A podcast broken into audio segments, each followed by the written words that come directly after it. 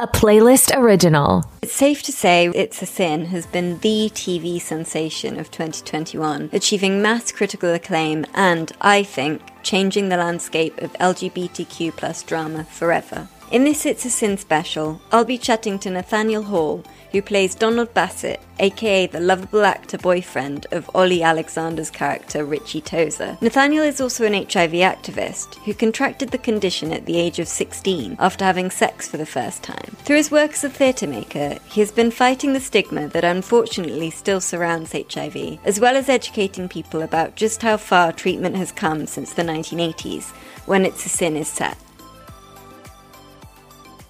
Hi. Hello, good morning.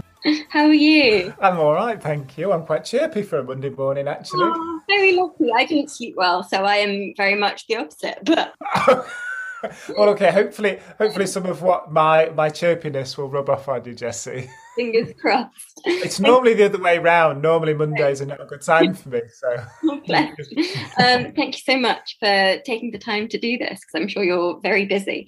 Oh, um. Uh, please, can you introduce yourself and give your pronouns? Yeah, my name's Nathaniel Hall, and my pronouns are he and him and you've done so much in a short space of time, but it only seems right to start with your play first time. Um, so, can you sum up for me, please? Yeah, so first time is um, an autobiographical solo show. It's all about my experiences growing up with HIV. I was diagnosed with HIV um, two weeks before my 17th birthday, so really still a child when I was diagnosed. And I lived in silence about that diagnosis, or relative silence, for about 15 years until um, after a, a bit of a mental breakdown, I decided decided that I wanted to tell my family, which I did, and then I did what any self-respecting person would do: is turn it into a show and perform it to hundreds of people every night. so yeah, so 2018, the show premiered in in Greater Manchester. Then it went to the Edinburgh Festival Fringe in 2019, and much to uh, the surprise of this kid from Stockport, it did really very well. Got lots and lots of five star reviews, won two awards, and then was published by Nick Hern Books, so it's available to buy. Uh, um, yeah, there, there's a copy of it there. Um, and yeah, and then unfortunately, currently on hold because of uh, another virus came on the scene, Miss Rona, as we know. Uh, but hopefully, this autumn we'll be back on tour across the UK. What was your motivation behind putting it on? Uh, the motivation about behind first time. Um, if we go back to 2017, you know, I I, tra- I trained as a as a in theatre and performance. I knew I wanted to have a career in the arts. I was always told that I was I was good, that I, I had the potential as a, as an actor, as a creator, a writer, a maker, and and I did I did go into that industry and I did do some work and I had the odd job here and there, and then I was working for an amazing theatre company um, called Twenty Stories High. But I, I was always sort of either I was company stage manager or I was behind the scenes, and and I was never really I never never really felt like I'd really re- reached my potential in terms of what I thought I could do as a performer or a writer. And then in 2017, I, my, my life had, was in a bit of a bad way. I was in a toxic relationship. I was reliant on alcohol and drugs at that time uh, just to get me through. And I realized it was because of this, the ongoing trauma of this thing that had happened to me when I was, you know, when I was 16 uh, and getting that diagnosis so young. Uh, the diagnosis at that time was very, it was, even though it was in the age of medication for HIV, it was still very different to what you would be told today. So I was given a prognosis of around 30, 35 to 40 years of life left. Um, you know, I was also told that there'd be lots of complications from medications. You also weren't put onto medication straight away. So I lived for eight years without medication. So living with the anxiety of what the virus might be doing to my body, that I can pass it on to other people, to sexual partners. So in 2017, that really all came to a head. And I had this mental breakdown, which I always thought they, um, they happened like, suddenly, but it was like a car crash in slow motion. It was like over the course of a few years, my life just sort of fell apart around me. That was when I decided. I realised it was it was it was because I was holding this secret about my HIV, and I realised at that time by not saying it out loud. I just bought into the narrative that it was something to be ashamed of. So, you know, that's that's the prevailing narrative around HIV is that it's a shameful thing that you deserved it or you have lax morals because of the way you caught it. And I realized I was like, oh, if I say it out loud, then all of a sudden that can't be weaponized against me anymore. So there was this light bulb moment, and and so I wrote a letter to my parents and my family first because I, I, I tried to tell them for so many years and couldn't, and then went on this journey to writing the show. But I think the idea around writing the show was actually to force my hand because I'd been trying for so long, and I was like, well, actually, if I set the ball rolling in motion on this thing, then I have to tell them. And actually, I got commissioned to make the show, so then it was like, right, it has it has to happen now. And so, so at first, it was really a thing for me. Both personally and professionally, it was also to prove, you know, the talent that I thought I had, I could get out on stage, uh, and that also personally I could get this thing out, this this secret. But but what, what I didn't realize is what it would do for other people. Uh, and, you know, since 2018 and the impact it has had has completely taken me by surprise uh, because I, I, originally it was, it was more about going th- through a process for me. And actually, I, I said to myself, even if the show doesn't do that well, it's really important for me to just get up on stage and say these things. And if I go through that process and it takes me to a better place in my life, then I'll be happy. But yeah, it's had an impact way beyond that. And as you say, you didn't tell your family about your status for about 15 years. What was it like when they came to see the play and how did they feel about being included in it? Yeah. Oh gosh, it was a little bit like family therapy, really. To be honest, I mean, I wrote the letter to them, and that was quite a way before the show was on. It was probably about ten months, or maybe nearly a year before the play was actually on and, and obviously within that, I, I, detailed what they needed to know and, and, the things I wanted them to know about my, my HIV status. But in the in the interim period, we didn't talk massively about it because it's not the sort of thing that you just sort of all of a sudden you go from 15 years of not talking about to talking about at the dinner table. But yeah, when they came to see it, obviously it was really really hard for them. I remember that they came on the last night and the, the theatre where I was doing the show, they were like, shall we reserve the front row for them? And I was like, absolutely not. it's just like, I don't want to be able, like, have them right in my eye line all the way through the show. Because the, the thing with the show is, is that it, it's a warts and all piece. So there's things I say in there that most people would never tell their parents. but for me, it was really important that the show wasn't glossing over or sort of um, hiding some of the the darker aspects or you know the more difficult aspects of my story. So so they had to sit through that and that was hard for them you know and i could see my mum and dad find it very very difficult at parts. And my mum at the end of it said that my dad hadn't held a hand that long in about 10 years which, just made me a, sort of a little bit a little bit sad but um, but then my mum and dad came to see the show again in Edinburgh, and my mum was on the front row that time and, and, and sobbed like right from the start. And I was like, "This bit's funny. Don't be, don't be crying at this bit." but she was like, "She was like, oh, I was just so proud of you." So yeah, I mean, it, what was nice is that, the show opened up a conversation for us and also the letter did as well. And I say this to lots of people, if you've got something quite difficult or a difficult conversation that you want to start with your loved ones. And often that's they're the hardest people to have those conversations with. It's easy to have it with your therapist or a stranger, but to have it with someone close to you is really, really hard. So, you know, I say something like a letter is really, really a great way to do it because you can get everything out, you can you can edit it, you can make sure it's exactly as you want to say it, and then you can send it to them. And then you don't need to watch their reaction because sometimes their their initial reaction can be quite difficult. And that's one, one thing I say about when people are coming out. Even if your parents or your family love you, they might, as when you come out, their initial facial reaction might be something that hurts because they know you're going to have a more difficult life or you know and actually it's it's it's good to, you can have some distance from that and then allow the conversation to happen naturally when the time comes. So yeah so i think my mum mainly is is in there for comedy effect because my mum's a very funny person. So most of the stories about my mum in, in the show uh, get a laugh and it's such a varied play. You've got lip syncing, you've got silly string, you've got audience interaction. You could have just done a sort of straightforward Fleabag style monologue. Why did you choose to present the story in this way? oh, um, because I went to a, I, I trained at a place called Bretton Hall, and that was the style of theatre that we learned. um, it's a very specific style, and I remember my tutor saying to me, "If your stage is not a complete and utter mess by the end of your show, you've not done your job properly." I think I I wanted to explore how to to dramatize quite complex things. Uh, you know, you I had particularly at the Fringe, I had 65 minutes to, to get a lot, 15 years of story in.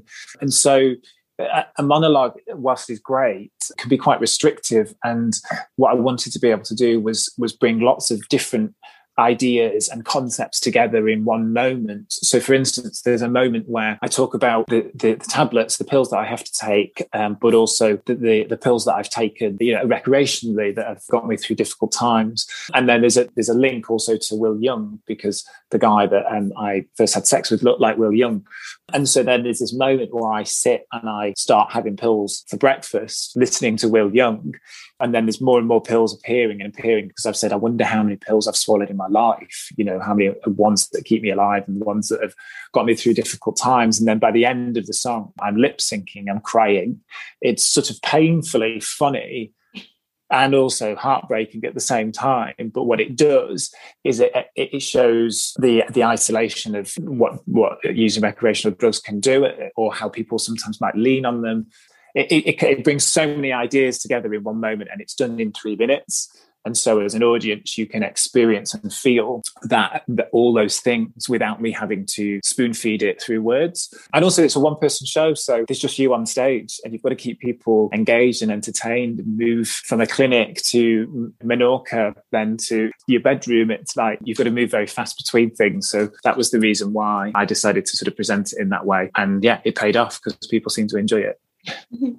And one of the most powerful moments is when you list things that happened after your diagnosis, and in it you step away from that sort of performer side of yourself. Is that hard when all that you're left with is you and your story on the stage? Yeah, that pulls the rug out from underneath your feet, I think.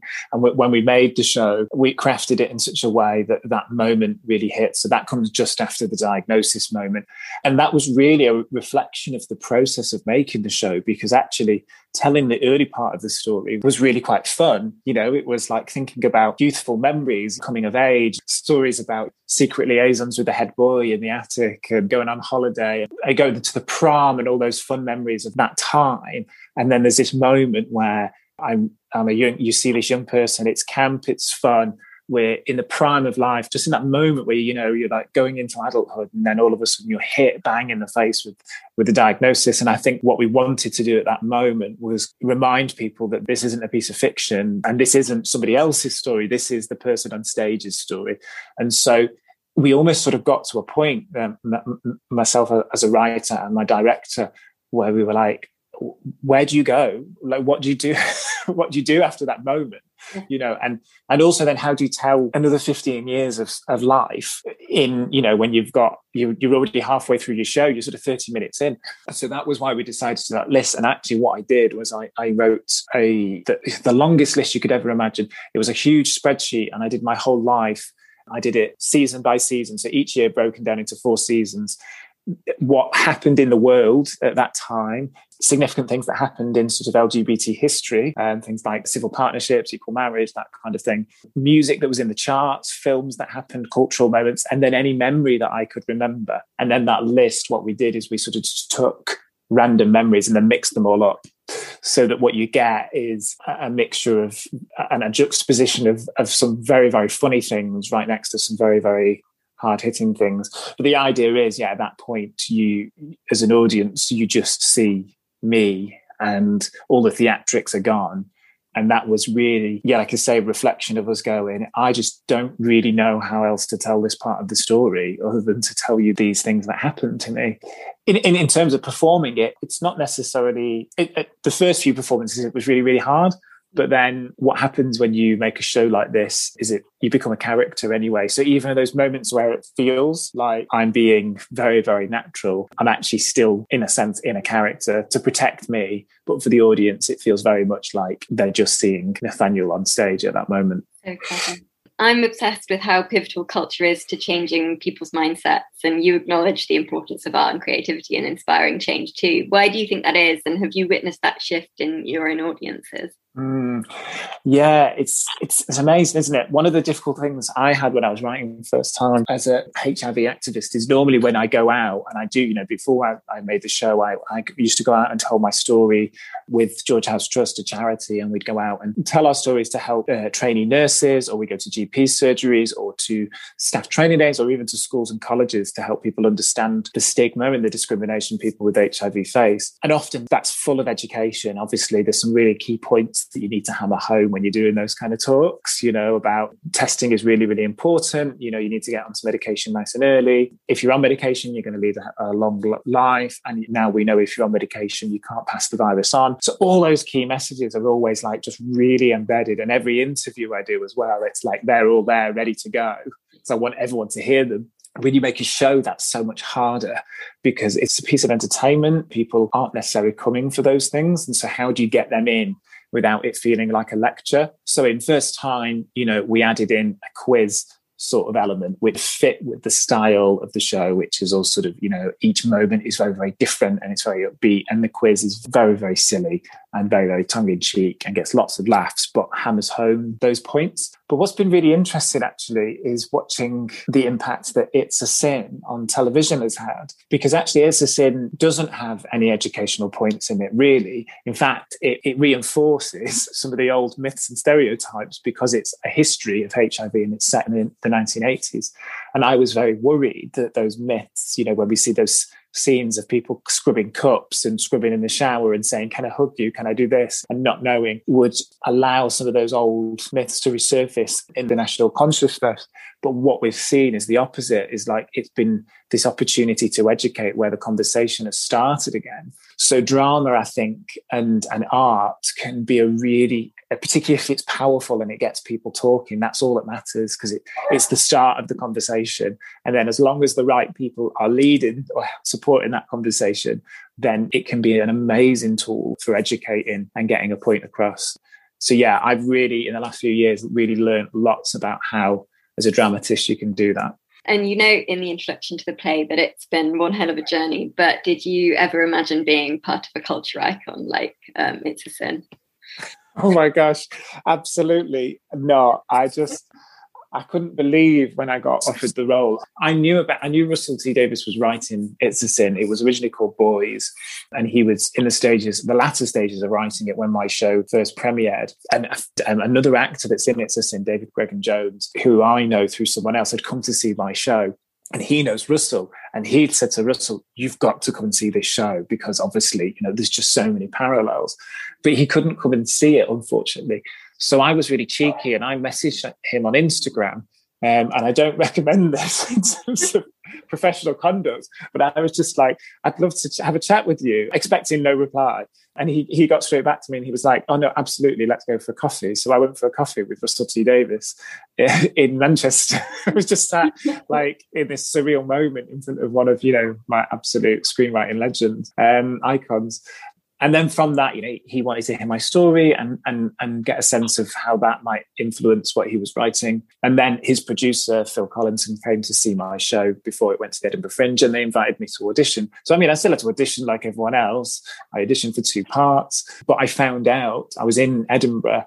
Um, I just got a five star review from the stage newspaper, and we were celebrating that in the bar. And then I got a phone call from my agent to say I got the part in It's a Sin, and I just yeah couldn't believe just could not could not believe it. And it still really hasn't sunk in to be honest even though it's been on telly and and yeah. and you know all the hype around it. It's still very surreal.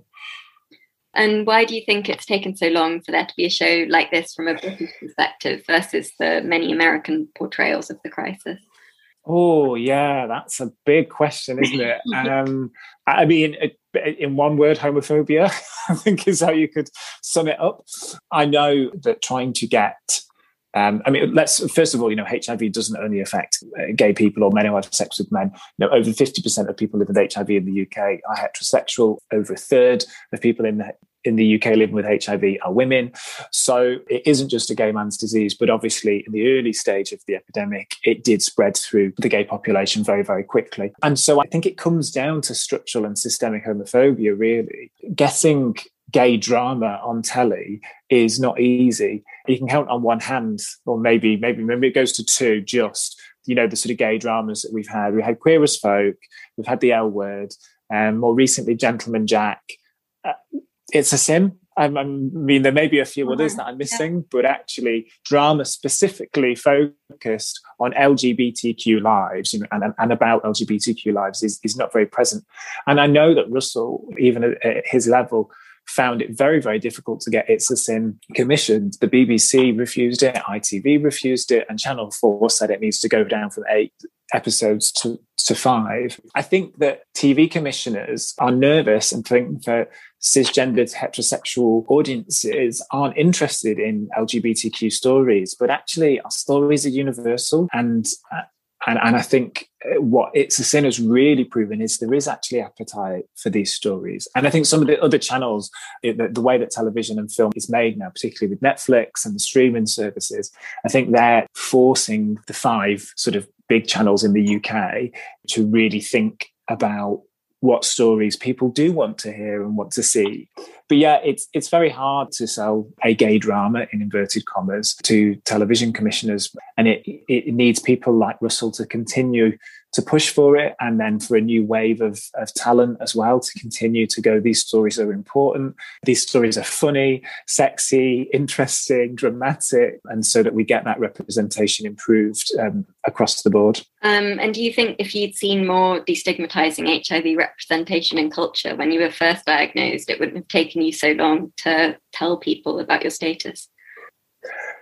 Um, yeah, I think so. I think when I was diagnosed, the you know I knew about HIV. I'd watched a, a film at school. Um, I still was under Section 28 when I was at school. That was repealed in 2003. So that was the legislation that stopped schools talking about homosexuality. We watched a really out of date video about you know a, a, gay guy who was dying from AIDS, basically, and and all that that sort of uh, reinforced in my mind was that if you're gay, this is the thing you get, and you sort of deserve it and, and that was the narrative. So I never really saw a positive story about HIV. And we, up until it's a sin, we haven't had any, like we just said, any real specific television or drama from a British perspective about it. And actually, even the great um, American plays and, and, films and the European ones, they, they very much focus on the history. You know, uh, they focus on the activism uh, and, and, and rightly so. Some incredible stories and what it what, what it feels like to as a community live through in inverted commas, essentially a plague, but but never really saw stories of people living with HIV I'm not the first to tell a story of living with HIV, but I don't think there are many. And so that was one of the real drivers for me was to create something where people people without HIV could understand the stigma and what it feels like and the psychological impact, because it's actually mainly the psychological impact that impacts my life, not the physical impact. But also that for other people who were diagnosed, they could go, ah, yes, I get it. There are other people who are feeling and going through the same things as I am. And for those people that, you know, may be diagnosed in the future, for them to go, oh, I understand some of the things I'm going to face. And maybe that they can get through those things quicker or reach out for help quicker and not sort of uh, fester away in silence and shame like I did for so long. And why do you think it's important stories like It's Sin, which really celebrate the lives of the men we lost and the fun they had, get told? Oh, yeah. I think Russell just played an absolute blinder with It's a Sin because quite rightly he showed the joy and the life. And actually, you can't understand or get your head around death and loss and the tragedy of that without understanding life. And so what Russell did in that, you know, we only had five episodes in a miniseries, very, very cleverly did was very quickly show us the richness of these lives and these friends and these friendships being forced. And then the absolute tragedy of that being taken away so early for those young men. And when he wrote Queer as Folk, you know, I know Russell quite well, and he, he actually he avoided HIV and AIDS as a conscious choice because it was the first major drama about gay men or gay men's lives on telly, and he didn't want our lives to always be about tragedy and always to be those narratives, and actually just wanted to show queer lives joyfully as well, you know, and, and, and in all their complexity. And I think it is really important because often our stories, when we tell them, can be related to trauma.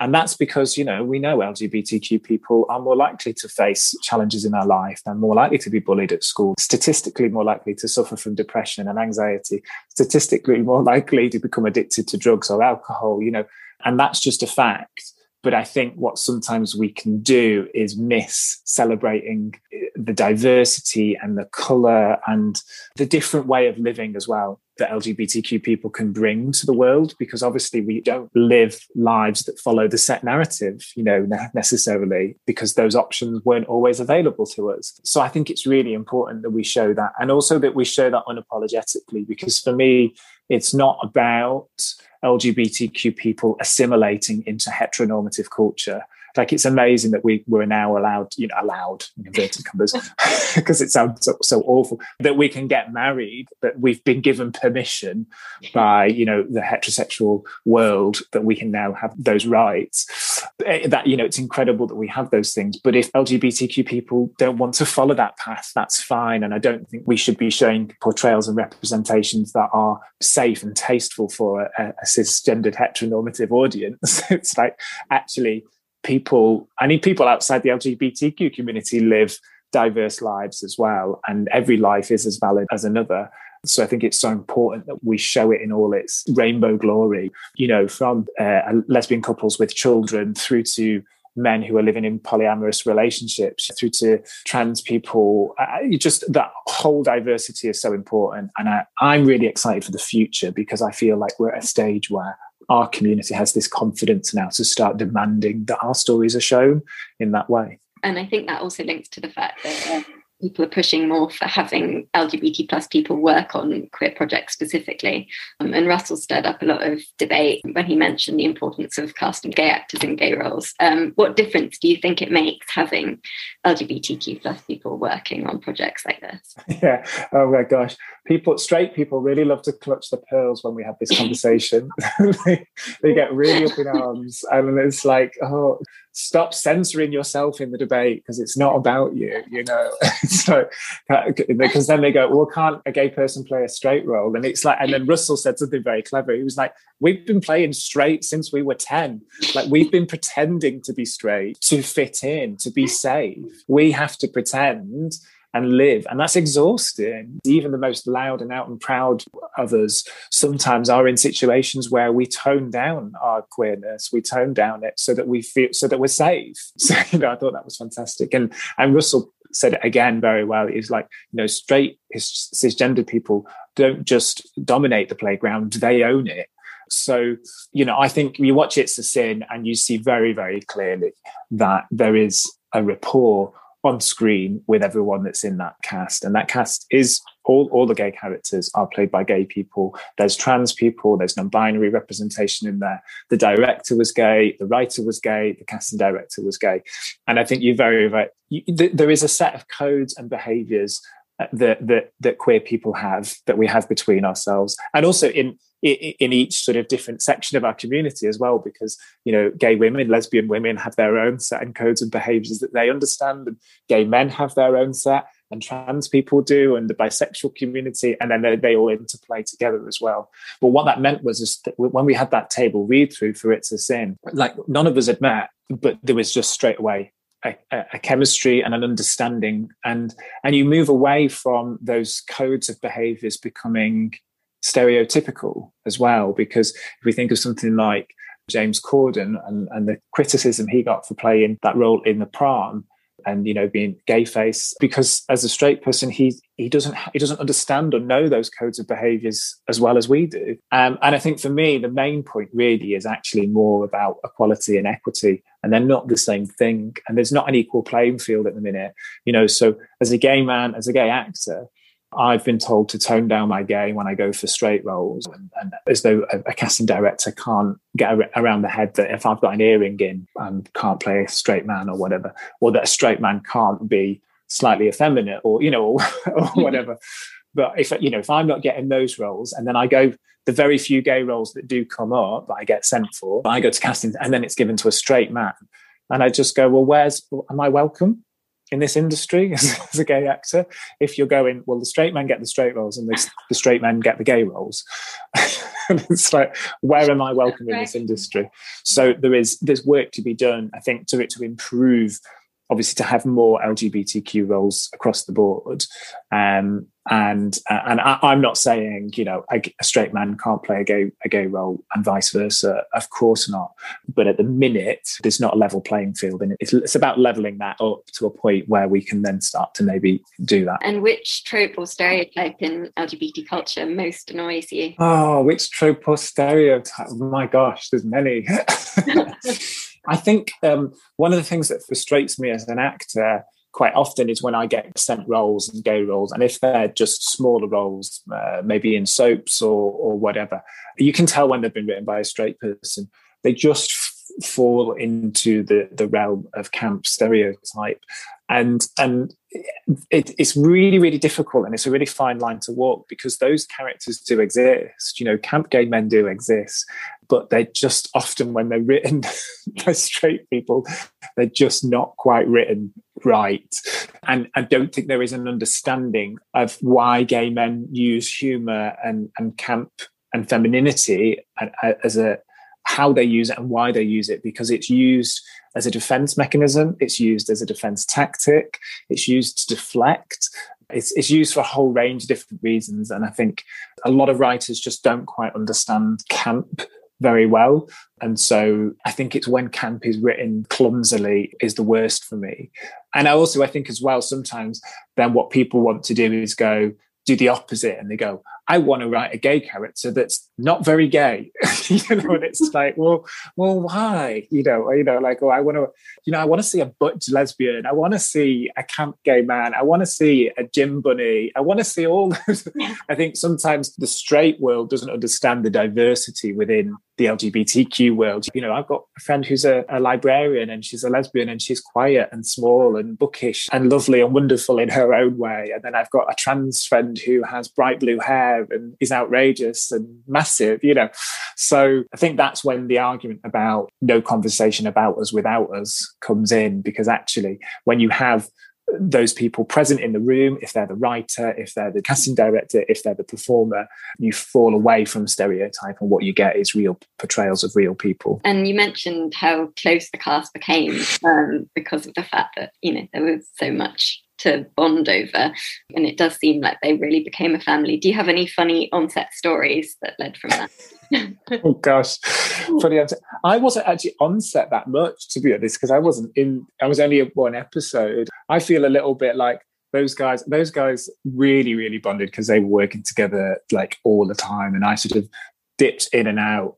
Um, I mean, when I was on set for my final scene, um, th- oh my gosh, I remember it was it, it, was right at the end of a very very long filming day, and they were filming outside, so outside shots outside the Pink Palace, which has now become sort of a little gay mecca. I keep seeing people posting pictures. And it's I know where it's a place in Manchester. I know, I know the street, and people keep posting pictures outside. But um, it had been a really really long day filming, and I think it was January, so uh, you know it was pretty cold. And and I just had my my last scene I'm banging on the door, trying to get Richie's attention, and he's not there.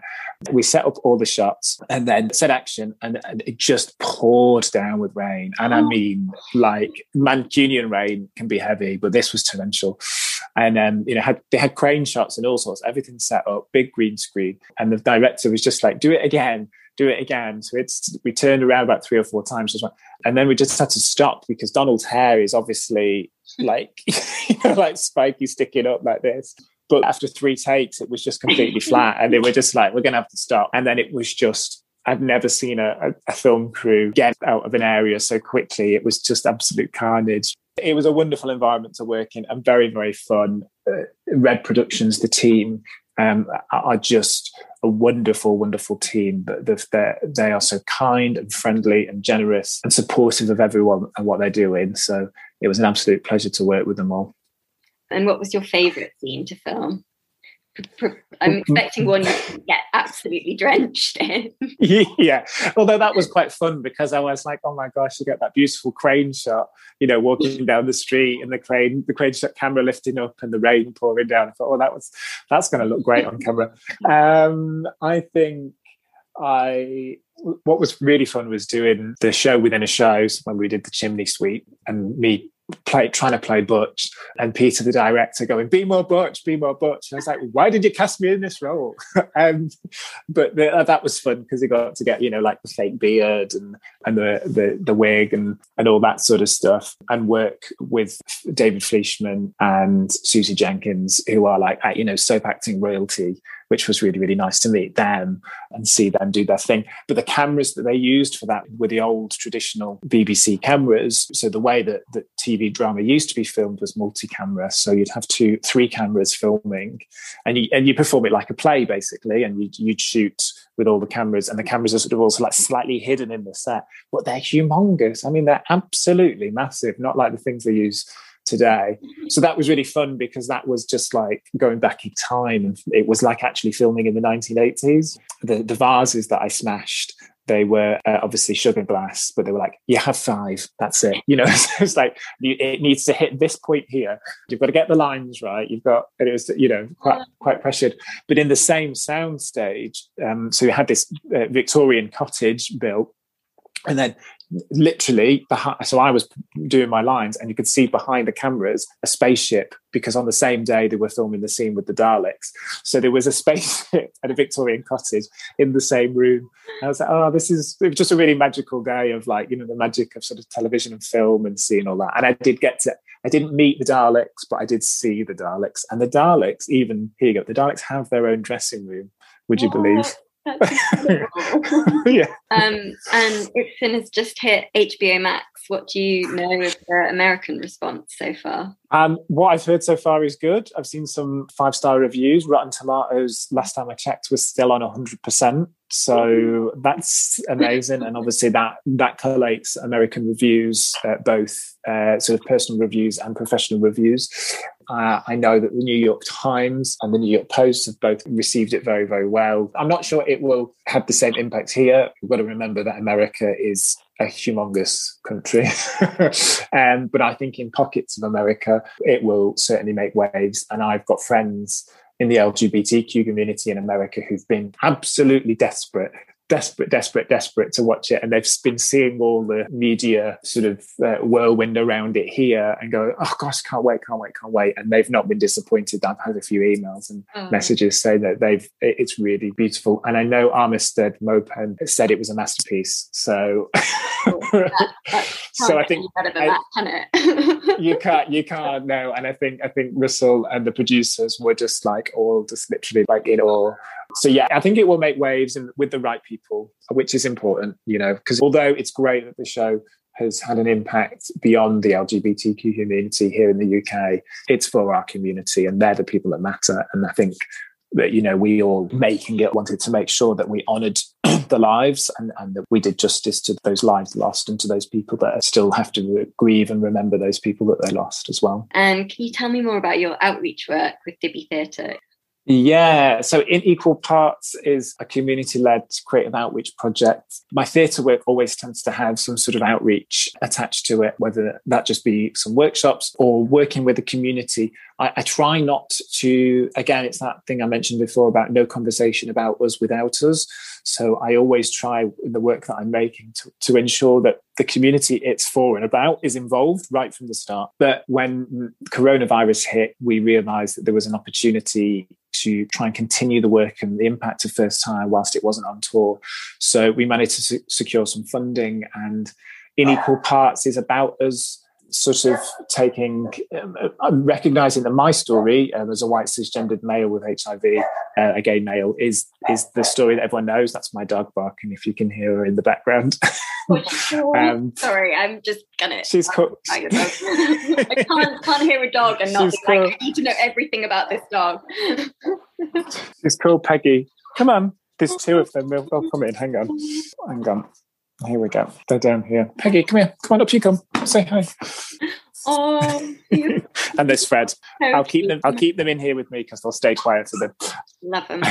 I'll, and I'll do the answer again. Thank you. Sorry, I shouldn't have interrupted you. No, it's fine. It's fine. In equal parts, recognizes that uh, that my story, you know, it's. I mean, my story's had huge impact. I've been on every news network now. I can't. You know, it's insane how far my story has gone. But I'm aware that as a white cisgendered gay man, my story people probably know you that my story with HIV is is one that people know quite well, and that actually lots of people don't get the platform that I have.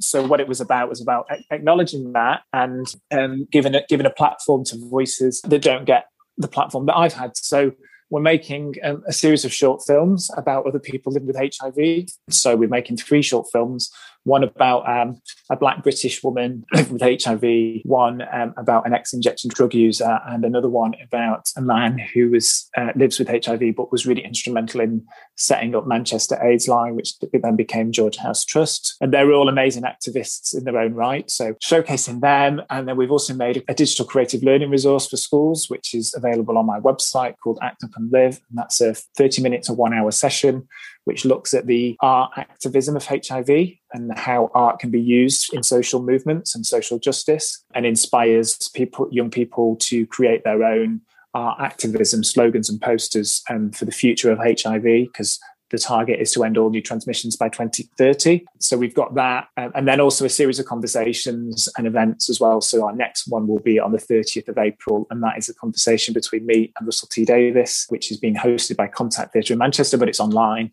Tickets are available for that now. And that's about us looking at, you know, representations of HIV, all the things we've talked about today, authenticity, how do we represent LGBTQ lives? So yeah, that runs alongside First Time and hopefully keeps First Time in people's minds because it's been nearly a year now. It's been over a year, but hopefully we'll be back on the road in the autumn of this year with First Time so audiences can get to see it again. And what's been the most cathartic experience you've had during your years of activism? Oh, gosh. Do you know what? Um, making the show itself is fantastic. And I, I, mean, I don't, I don't expect everyone who's been through a traumatic experience in their lifetime have to turn it into a show and perform it. But for me, it's been a form of therapy. And actually, a lot of the techniques that I use to make the show, including things like uh, recall techniques and rewind therapy techniques, uh, are techniques that I still use with my therapist. Mm-hmm. And so, actually, the process of going back to a painful memory or a painful event in a safe environment and then turning it into a memory is really, really, really amazing because trauma, if if unprocessed, it lives in the body, it lives physically. And so I was living with post-traumatic stress disorder and generalized anxiety disorder for a very long time, which I didn't realize. And actually that's a physical feeling, it's a physical emotion. And and, and until I sort of made the show, I was uh, acting out that trauma or feeling that trauma and having flashbacks and night terrors and all sorts of things on a regular basis. And then as soon as I went through the very painful process of making the show, but after that, something magical happened because what it became was was a memory. It's a thing that I've sort of processed. I know it happened, but the trauma doesn't impact me on a daily basis. But the hardest thing, the hardest thing to do actually was just after I'd first made the show in 2018, and I, there had been a whirlwind of press all around my show. Uh, you know, I've been on BBC Breakfast. You know, I was trending higher than Jennifer Aniston's bangs on BuzzFeed News. I had to do an extra date because it was so popular. And then it was about the week after, and the dust had all settled, and all the messages had sort of stopped. And um, and I went to get my hair cut. So in a barbers, which is a relatively macho environment, and as a gay man, often you know not always an environment that I feel that comfortable in. Although as I get a bit older, I'm sort of fine now. But um, you know, he started talking to me about what I did, and I nearly just glossed over it. And then I thought, no, actually, I can't stand up on stage or on BBC Breakfast and talk about living loudly and proudly with HIV. And then when someone asks me in a daily conversation, not mention it. And so that was when I realized that actually, for all the you know the press and all that glitz and glamour as it were actually real activism happens on a daily basis. It happens in those little conversations and those little moments. And that was when i went i have to t- I have to say this. And it was the that was the hardest moment. Not saying it on stage it was actually exposing myself in that moment and going i'm a gay man. I was diagnosed with hiv when i was 16 i've just made a show about it and actually, you know, it was fine. And we had an amazing conversation. And he didn't want to stop cutting my hair because he was like, this is so fascinating. And, you know, there was a chance for him to learn about HIV, to learn about how to protect yourself, PrEP, getting tested. And that was, yeah, that was when I realized that actually people ask me, how do you be an activist? Because they see, you know, I'm on the rain and doing this, that, and the other. And actually, being an activist is is just on a daily basis. If you're passionate about something, if you're passionate about changing the world, you can do that in the smallest, tiniest way, and those have ripple effects. So be brave in the conversations that you have with people, but always make sure that you're safe. Um, and now it's time for my quick fire round. So answer the first thing that comes to mind. Favorite LGBT okay. TV show. Um, oh, Queer as Folk. Favorite LGBTQ comedian. Uh, Alan Carr. Oh no, Tom Allen. Oh, okay, Alan Carr, Alan Carr, and Tom Allen, and Sue Perkins. Oh, sorry, oh. sorry, that's I've broken the rules. Favorite LGBTQ artist. Um, Olly Alexander. Favorite LGBTQ book. Um, oh gosh, I'm reading one called Coming Out Stories um, by Emma Goswell. It's great. Favorite LGBTQ film. Um, uh, what's the one set in Yorkshire? Why have I forgotten its name? Oh, God's Own Country. Yeah, God's Own Country, that one. Favorite LGBT play? Uh, Angels in America. And you're inspiring legions of LGBT youth, but who inspires you? Um, I'm going to say so. Uh, there's a guy called on Twitter called Tom Positive Lad, and he came out um, a number of years ago, and he's an amazing activist. I sent him a message, I think it was in 2012, um, on Twitter, because he'd just sort of come out and it, it got loads of attention and press. And I just mess I messaged something saying, you know, you're really inspiring, and I really hope that one day I can be in your position. And then um, he he messaged me a couple of weeks ago after It's a Sin had come out, um, and all the art, you know, I've been on loads of different news networks and channels, and he sent me that he sent me a screenshot of that message. And I and he was he just went, look how far you've come, and I was just like, that's incredible. We, we've never met, but actually, just to show and and and I know that there are people now getting in touch with me saying, I hope I can come out in the future. So I, I feel like the baton is being passed. And so, yeah, so um, big up Tom for being a really a big inspiration in my life. And your work crosses so many cultural spectrums. You've done comedy, TV, poetry, theatre, art. What arena would you like to conquer next? well, um, a publisher has been in touch with me about writing a novel, which I've never done before. So maybe a novel, and um, and then maybe maybe writing maybe writing for television. Who knows? Who knows? But I am also starting the process of developing a new show for theatre as well. So um, so that should be 2022. There should be a new show by Nathaniel J. Hall um, out there called Toxic. This is working title at the minute. But yeah, it, who knows? You know, I'm, there are plans in place, but also I'm a great believer in just going where the universe takes me. So who knows what's around the corner? And in your play, you mentioned writing a letter to your 16 year old self. What would you put in a letter to yourself now following the success you've had? Oh gosh, um, I mean, what I actually say in the in the letter that I wrote originally was cut your hair. And actually, looking at my hair at the minute because we're in lockdown, I give myself the same advice because it's it's really long. Um, I just think it's such a cliche, isn't it? But it gets better. And actually, what I would say to my 16 year old self is there is no shame in being gay. And it's so hard to unpick the shame about being gay and about gay sex. And it's okay to say it's okay to say no and it's okay to enjoy gay sex as well. And it's okay to explore and find out what's right for you. And don't assume that you need to do certain things because that's what other gay people are doing. You know, uh, be be your own person. Um, explore what being gay means to you and you only. Yeah, don't fall into the trap of thinking that you have to behave or be a certain way to be a gay man. And being gay is wonderful. You know, we talk about lots of the challenges of being gay, but also it's a gift. I always say this to people who say, what, what what's the best thing to say if my child comes out as LGBTQ? And I'm like, don't just say that you accept them like you celebrate them like throw a party because it is an absolute it is a gift to have an lgbtq child. And finally what's coming up for you in 2021 hopefully if miss rona behaves first time we'll be back on uk tour. Also my theatre company Dibby theatre we've just um, launch our playwriting course for LGBTQ people. So we're about to announce uh, the five people who've been successful on that, and they get a very generous £1,000 bursary as well, which is great. Um, and we're, we're really hoping to develop LGBTQ talent and hopefully in the future see a real uh, wealth of new LGBTQ work come out of that. And we're developing our company. We've got a new show in de- another new show in development. It's called The Alleyway of Dreams, um, and that's by my co-artist director Chris Hoyle. So hopefully we'll have a new show out um, either late this year or early next year. And like I say, who knows what's around the corner? Um, who when my agent might call me and say, "Oh, there's been a there's been an offer of this audition," um, although I'm just not quite sure how I can really top being in a Russell T Davies TV drama. I think I've peaked right at the start of my career, really. You need to make something else and cast you again. Yeah, exactly. Yeah. Thanks so much for chatting to me, Nathaniel. I'm sorry I kept you for so long. I had so many things I wanted to ask you, but um, oh, it's absolutely fine. It's been a joy. It's really set me up for the for the day and the week, oh, listeners. So thank you.